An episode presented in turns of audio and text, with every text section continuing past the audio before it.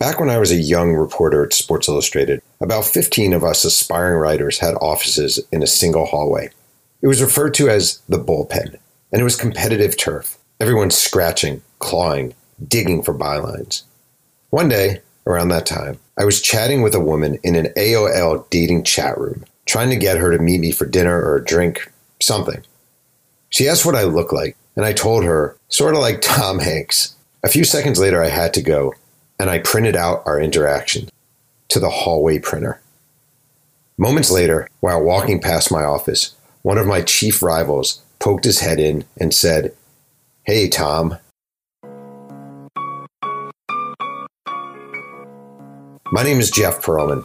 I'm the New York Times bestselling author of nine books and a host of Two Writers Slinging Yang, the podcast where one writer, me, talks writing with another writer every week. Today's episode features Mark Galli, the recently retired editor of Christianity Today, whose editorial a few weeks ago, headlined Trump Should Be Removed from Office, resulted in a huge evangelical backlash, an angry tweet from the 45th president, and it had to be the most controversial, most talked about opinion piece of 2019. This is episode number 137. Let's sling some yang. Dad, your podcast all right, Mark, first of all, thank you so much for doing this. And I feel like we had some technical glitches, but we had a Christian and a Jew working together through the power of spirituality. There you go. And it all worked out. a Judeo-Christian moment.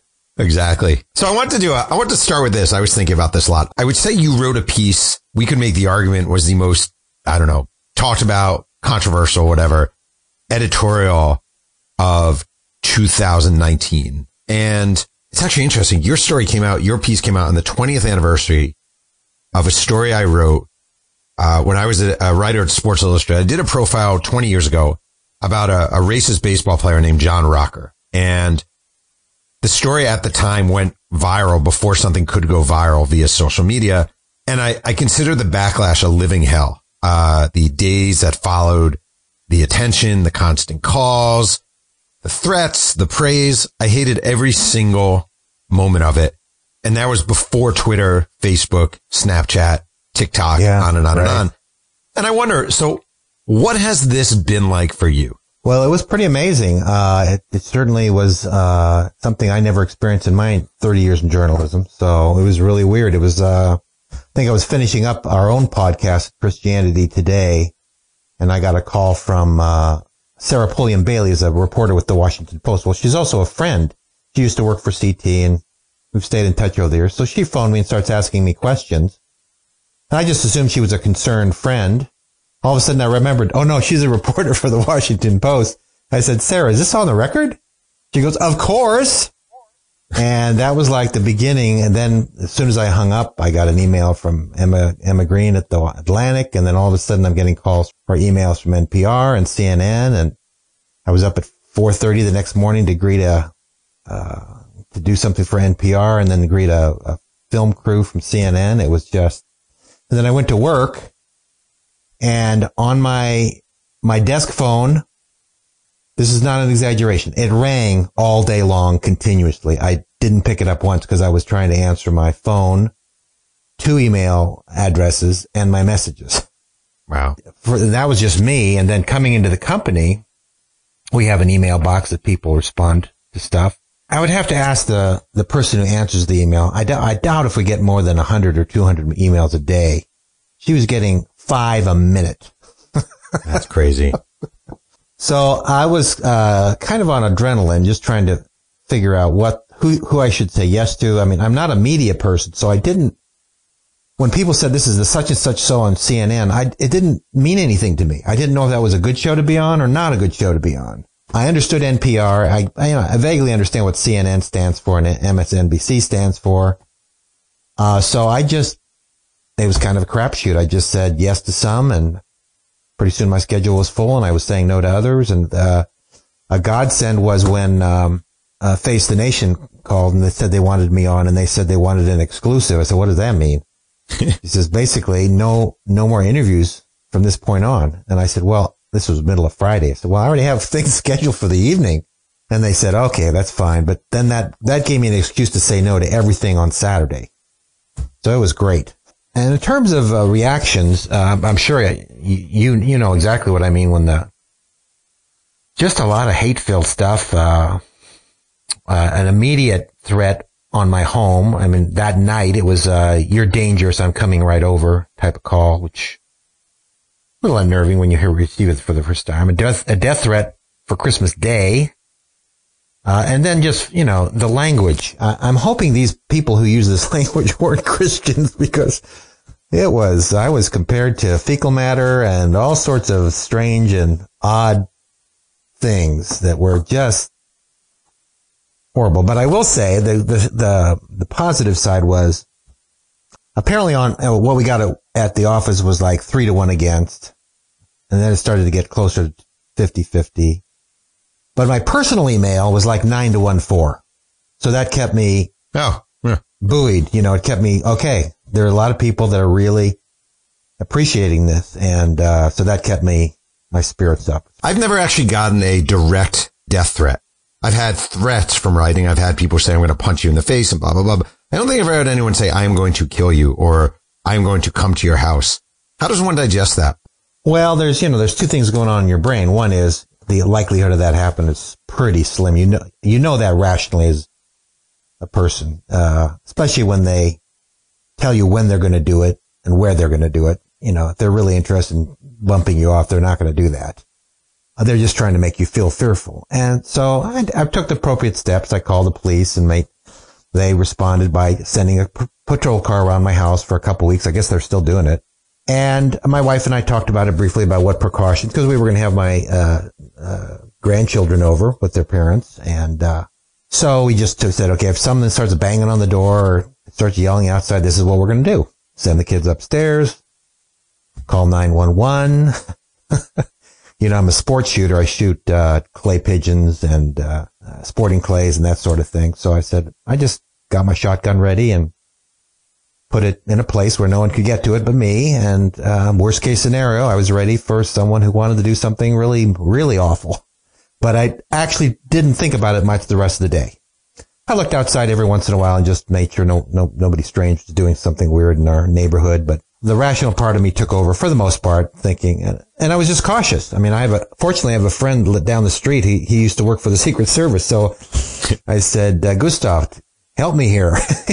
he said, okay, here's what you just need to do and take precautions and I'll, I'll, you know, I'll, have your back. I'll be looking in the neighborhood as well. And so, uh, I wasn't viscerally worried, but every once in a while the thought would come in your head and I'd, I'd get out of my chair. I'd kind of look around and then I'd go back and sit down. It is crazy that this is happening to the, well, now former, but editor of Christianity Today. Like, yeah, I could, you could, you could say, name the writer, from this publication who received lots of death threats. And I think I would put Mad Magazine, Boys Life, every conceivable publication, Good Housekeeping ahead of the editor of Christianity Today. It is just, so I'm, I am fascinated. You, you sit down to write it. Are you aware as you are writing something, the weight it carries?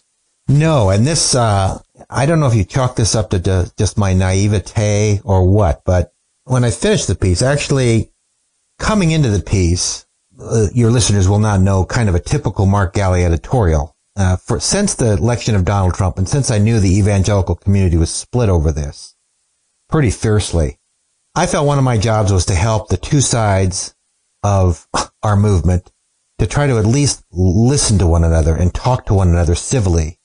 And so I've been working. I mean, I've done many an editorial on this in which I have, in fact, mentioned Trump's immoral behavior, but also tried to understand why some of my brothers and sisters in the movement would vote for him anyway. And let's try to, let's try to listen to one another. Let's try to figure this thing out. Uh, so I, I, I, I, sat down when I walked in the office that morning. I wasn't even sure I wanted to do an editorial on the impeachment. Uh, I checked with one of my editors whose opinion I trust deeply. I said, do you, do you think we really should do this, uh, editorial? And he said, definitely. We need definitely do something.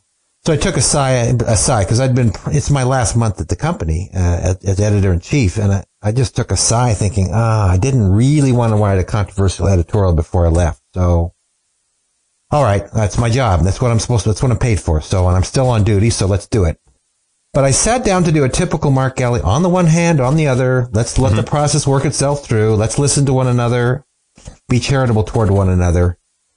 And there was something about the impeachment hearings itself and kind of my little personal journey over the previous two weeks that I just said, no, that doesn't work anymore. That just doesn't work anymore. I'm not going to do that anymore now.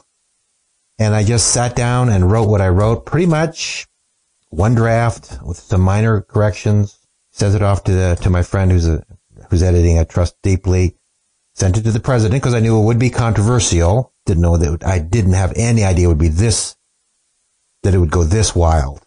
I knew, you know, for example, a typical day at Christianity Today, we might have three to 500 people on our website looking at our stuff. If a, if an article goes viral, really viral, and we're really excited that it's gone viral, we might have four or 5,000 people on our website at any given moment.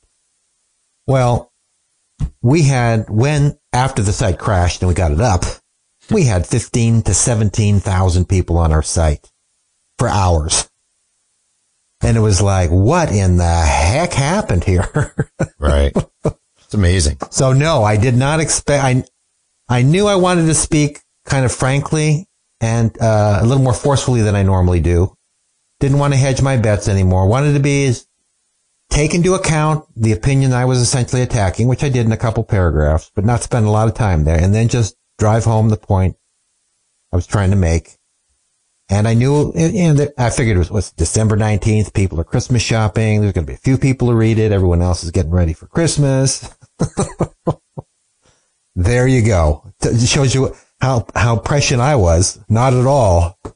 In a way, I love this happen. Like, I love finding writers I'm unfamiliar with. And I'm, you know, I'm this agnostic, sort of atheistic, uh, lagging Jew in Southern California who curses too much and blah, blah, blah. And, and I ended up reading your piece and you're just a beautiful writer. And this is, I feel like one thing that's gone, you know, obviously it goes overlooked, but is just how well done this column is and how beautifully written it is. And it's very artful. And I just want to real quick, you wrote, um, we have reserved judgment on Mr. Trump for years now.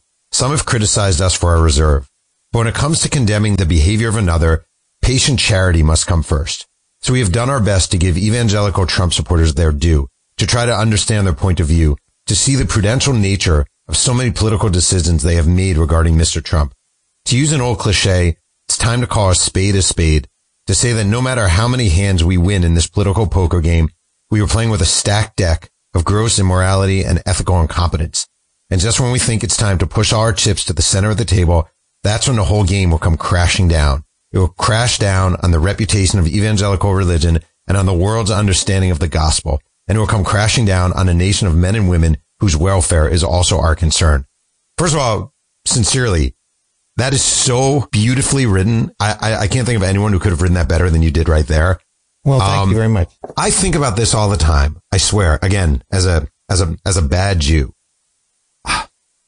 I feel like I know a lot of people who are open to faith, but for one way or another kind of resist faith. Maybe they don't feel it fully. Maybe their family isn't religious, whatever the reason.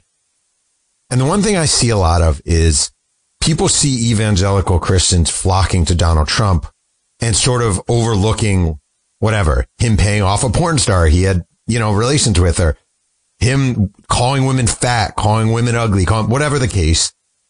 And it's hard for people to want to join a movement when they see, see people so willing to, it seems, set aside their core principles in the name of politics.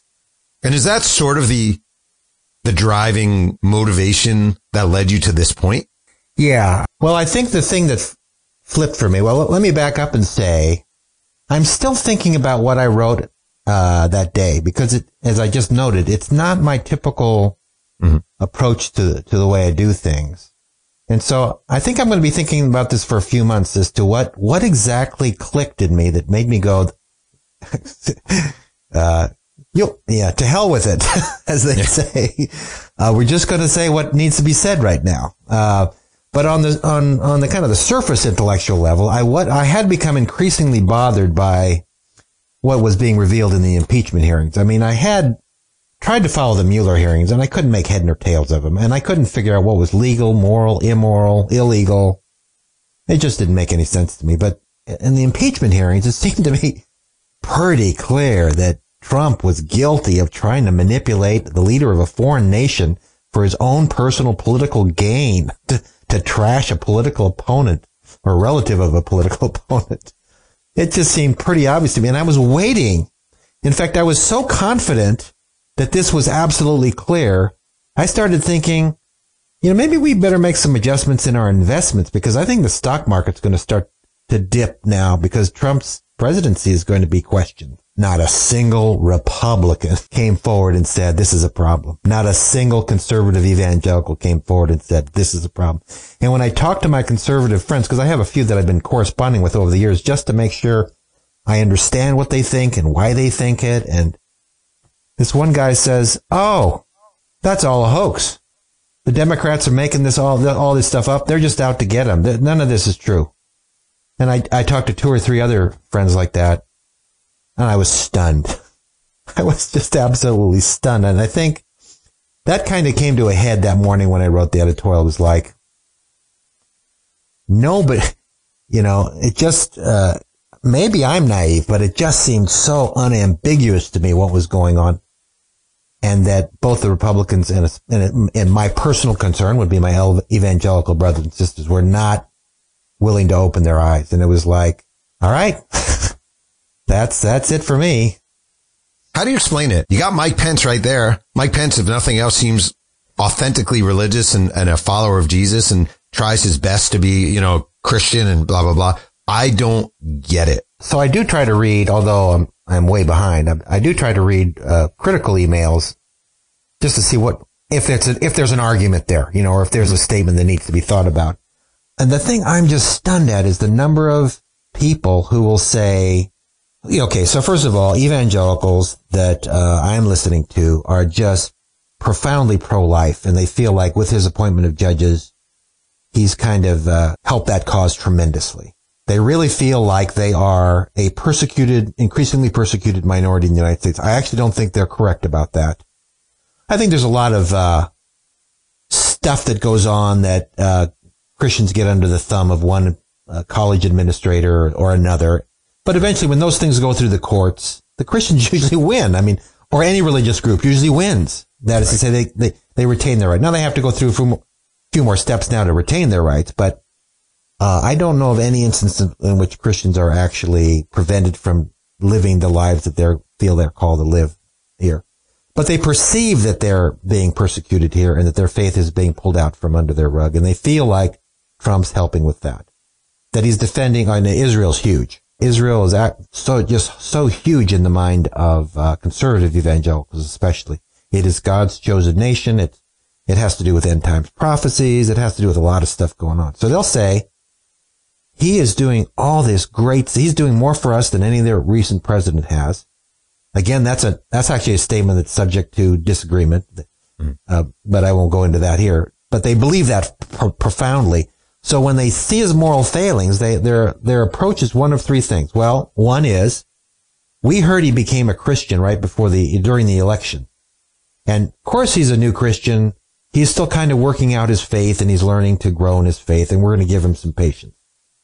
The second line is, well, we, we didn't, we're not electing a pastor in chief. We're electing a president in chief and we need someone who's strong and needs to kick those liberals in the butt is essentially what the feeling is there, there's such a deep resentment about the drift, the liberal drift of culture that they just love Trump as his champion and they, they actually relish his, his mocking and his, his, uh, degrading liberals of one sort or another. Uh, and they just say, they feel like they, there's this satisfying sense of revenge. They don't seem to recognize that that's sub-Christian, but they still love it.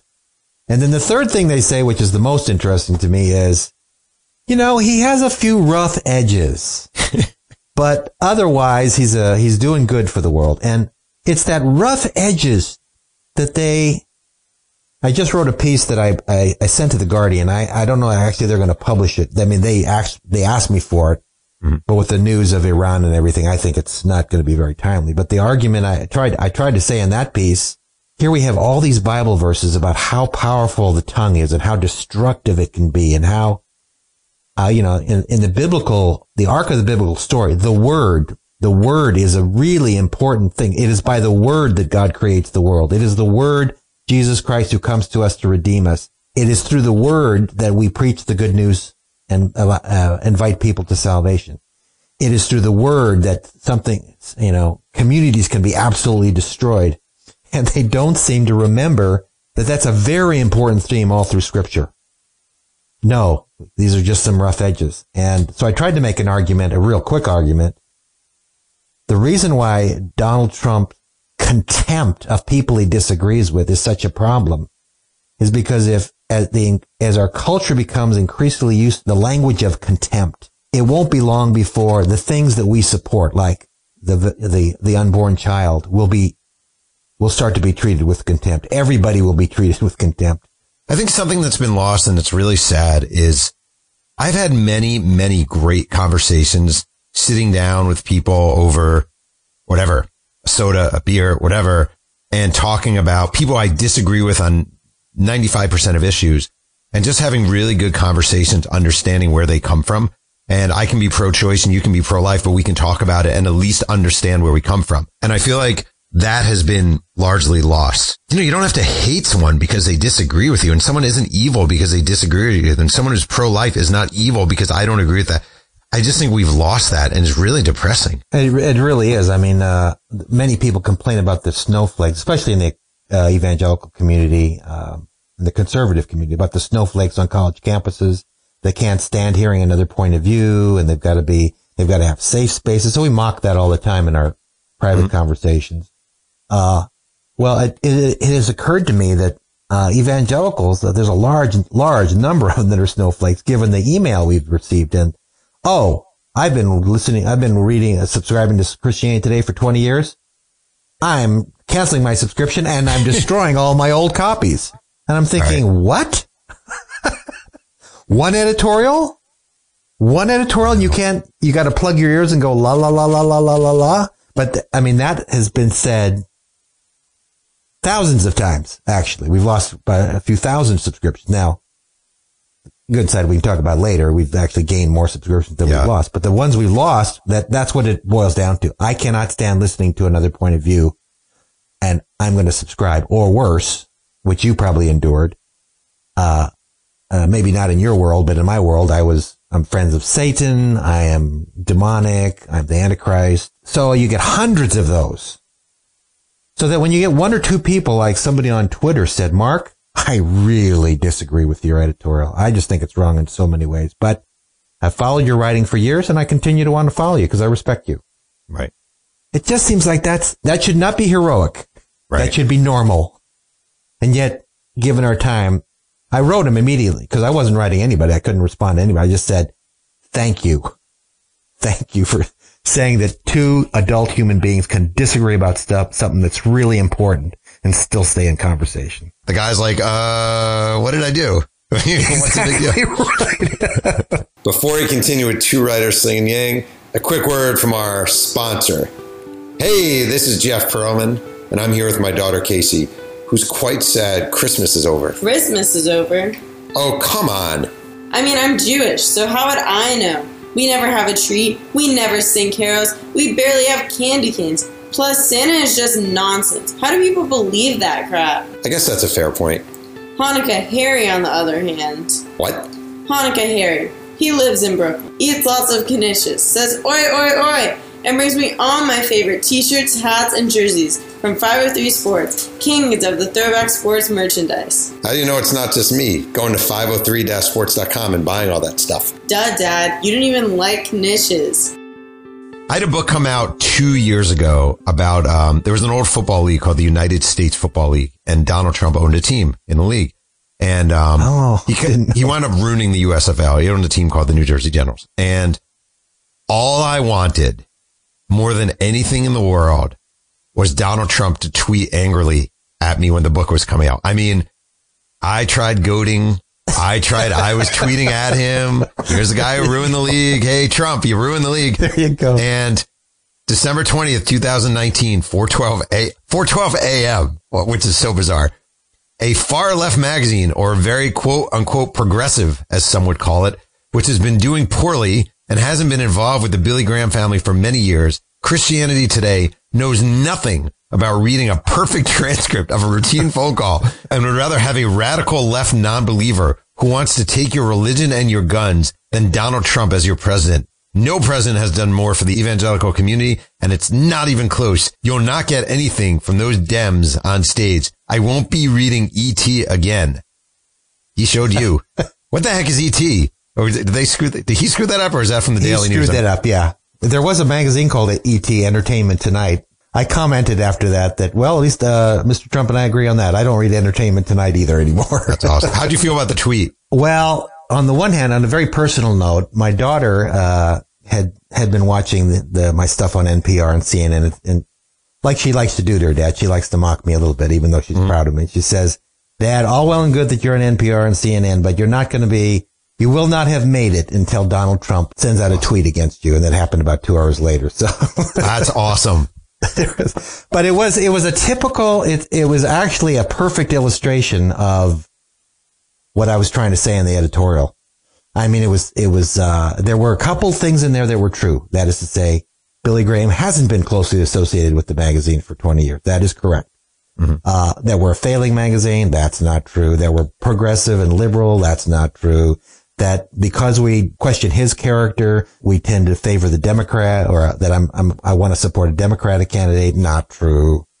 You know, it's just full of half truths, lies, and innuendos and failure. Yeah. His one of his favorite, I did some research in getting ready for this Guardian article that, all right, let's just see if I can find, uh, you know, the New York Times did a good job of having a whole website devoted to his tweets over the last few years. And one of his favorite things is, uh, his whole worldview is framed by success and failure. Yes. And so to call someone a failure is about one of the worst things. And then someone who has a low IQ. So a low IQ and a failure. And he didn't call, accuse me of a low IQ. So I'm feeling pretty good about that. Right. but he did consider the magazine a failure, which it isn't by any stretch of the imagination. But that's about, you know, the most insulting thing he can think of to say. There is no chance that he ever read Christianity Today before this happened. I promise you. There's no, Oh, there's no way Donald Trump was like, you know what I'm going to do today? I'm going to, yeah, I'm going to open up my Christianity Today, see, today, see what's going on. There's no, he does that all the time. I'm never going to blank. Never going to blank. You know, it was funny. Franklin Graham, who one would think might check into CT once in a while, wrote a blistering uh, tweet as well saying how awful it was and how off base we were. But he was questioned later, and I, this is secondhand, so I'd, I'd want to get confirmation on this, but it's not untypical in our day and age. He said, actually, I never did read the, uh, the editorial. I just read the headline. Oh my God. That's amazing. That's a very, um, that's a very sports writer thing to go through, especially back in the nineties when newspapers, you'd have some baseball player furious with you over something you wrote. And then someone would say, well, what made you mad about it? And the ball player would inevitably say, well, I didn't actually read it, but my agent told me it was bad. Exactly. Yeah. it's funny because I read a daily news piece and it was very misleading. I don't know if you saw this. It, it, it ran on January 2nd. Christianity Today editor leaving post after anti-Trump editorial. And I feel like there was this perception out there. The editorial sent you running, like the reaction to the, and you had planned to Oh, yeah. retire months ahead of time where people like, Oh, I see you running. Like, was that a mocking point? Well, either that or uh, some people thought I was forced out, and neither of those things are true. No, I'd been planning it months in advance, and and people say, "Well, you're doing it because you know you're you can leave now, and no one's going to be able to fire you." And uh, I can understand why they would think that. I can see that. I don't want to blame them for thinking that. It's a pre- it seems pretty logical that I'm saving my guns for the very end. But to be uh, just to be frank, I really don't think in those terms. In fact, I've been working really hard with my new president and the incoming editor in chief to smooth the way for them. I don't want to, I don't want to present ripples. I want the transition to go smoothly as I leave. The deal was, and I tend to be kind of a very um, presentist person. I think about what's, what is my responsibility right now? What is it that I need to say right now if I'm writing something? And what's the best way I can say it? And that's all I was thinking about that morning. I wasn't thinking about my retirement. I wasn't thinking about I'm going to I'm going to show them. I, it was just my job as editor in chief. We need to respond to the impeachment hearings. This is what I think we need to say. That's it. So, but people, I've also been asked, you, were you worried about losing subscriptions? this tells you why I'm a writer and not a marketer. It never occurred to me that we would lose subscriptions or gain subscriptions. It, it never even, that wasn't a thought that went through my head. There are other people in the building that worry about that stuff and I'm thankful that they are. But when I write, I don't, I don't think in those terms. I just don't. That's the real fact of the matter, but I can, I can understand why people would think otherwise. You were the editor for, uh, the editor in chief for seven years, uh, before your recent retirement. Did Christianity Today face the same challenges that all of media is facing now? Did you see in your seven years as editor, did you see a lot of sort of, um, did you, did, did the publication have to make a lot of adjustments to modern times? It was kind of scary there for a while. I mean, we, uh, we had 11 different magazines under our brand at one, in the late 90s. Uh, we had, you know, 150,000 subscribers to CT, and then we had lots of the other magazines had subscriptions anywhere from 75,000 to 300,000. We had 150 people on staff. And then between the recession and then the media revolution, we're down to about 60 or 70 employees. Uh, we're down to one magazine and a few, a few other products. You know, the irony of the age is uh, we only have, uh, so we, now we have 80,000 subscribers. Although, although I will say our subscriptions jumped by over 10%, uh, altogether. So we're up to 90,000 now. But you know, our internet reach is just astounding. It's like we 5 million uh, on a normal month. I don't know what it's going to be for this month, but a normal month, we have 5 million unique visitors to our site. So on the one hand, we have fewer magazines, but we also have, we seem to have more reach. But there was a period there where we were losing, you know, for a magazine, for a company that whose total budget is 15 million, we were losing a million a year for a couple years there. And fortunately, because of the conservative uh, uh, economics of the leadership, we had we had money to to lean on, and we you know got that down to you know four hundred thousand the next year, and then I mean four hundred thousand in the red the next year, and then two hundred thousand in the red, and then we a couple years ago we started breaking even again. It's interesting. Some you know in the mainstream media, it seems like some publications have really figured it out. It seems like the New York Times has figured out, the Washington Post, the Wall Street Journal have figured it out. I mean, there was a piece in the New York Times, I think last week, about how one in five newspapers have closed uh, over the past decade in America. Do you feel like there's a solution to this all? Well, I think there's a couple solutions. I, have appreciated what the the Tribune has, the Chicago Tribune has done. Pretty much any major daily up to this point, I, I my impression was that they were trying to, in a sense, compete with the New York Times, the Washington Post. So their so their front page often tended to be international news or national news, and I think that's a mistake nowadays. I think you, we're not going to be no no local paper, even as big of a uh, paper as the Chicago Tribune, is going to be able to compete with the New York Times or the Washington Post on those topics. What the Washington Post and the New York Times can, can't compete with with the Chicago Tribune is Chicago news. And I've noticed that that, that news has slowly but surely made its way, made its way to the front page and the opening section. And then there's a section on national news after that. I think right. that's what makes the Tribune really interesting now. And my, one of the reasons my wife and I subscribe to it. The other advantage that a magazine like Christianity Today has is the same one that NPR has. And that is, I do think it's a tremendous, if you're a nonprofit, you do now have another source of income that you didn't.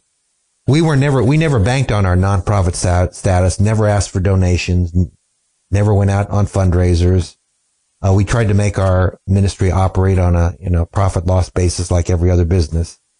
But since the recession, we've just thought, you know, I, this, we're not going to make it without having people donate to us. So in some sense, uh, the, the outlets that have a nonprofit status kind of have an advantage in, in, in some ways. You were a pastor, a Presbyterian pastor in your past life. You were obviously you, you not only studied religion, but you're, you're, you're a devout, devoutly religious person. And I wonder when you look around sort of the world now, as, as an example, the fires destroying Australia, uh, wars in different places, like really, really bad stuff going on in the world. Is it ever hard to maintain faith?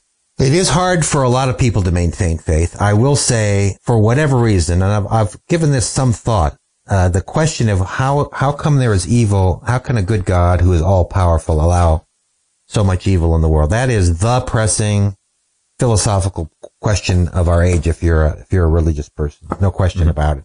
For some reason, it has never bothered me. Never, never lost sleep over it. Very close friends.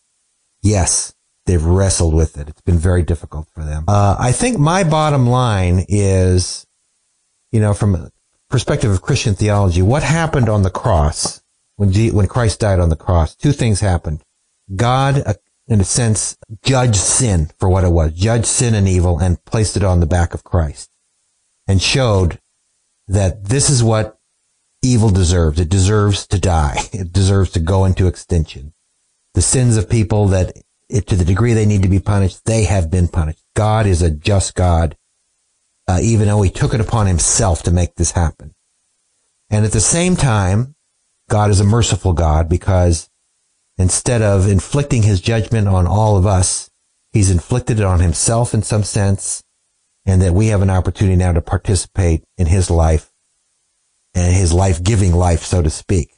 So at that moment, from the perspective of Christian theology, we see in a concrete historical moment that God is both perfectly just and perfectly merciful. And uh, whether you buy that argument or not, that is, that's kind of what I, I keep going back to. I don't understand how, why this is happening the way it does. I don't know why God has taken so long in bringing in his kingdom that he's promised.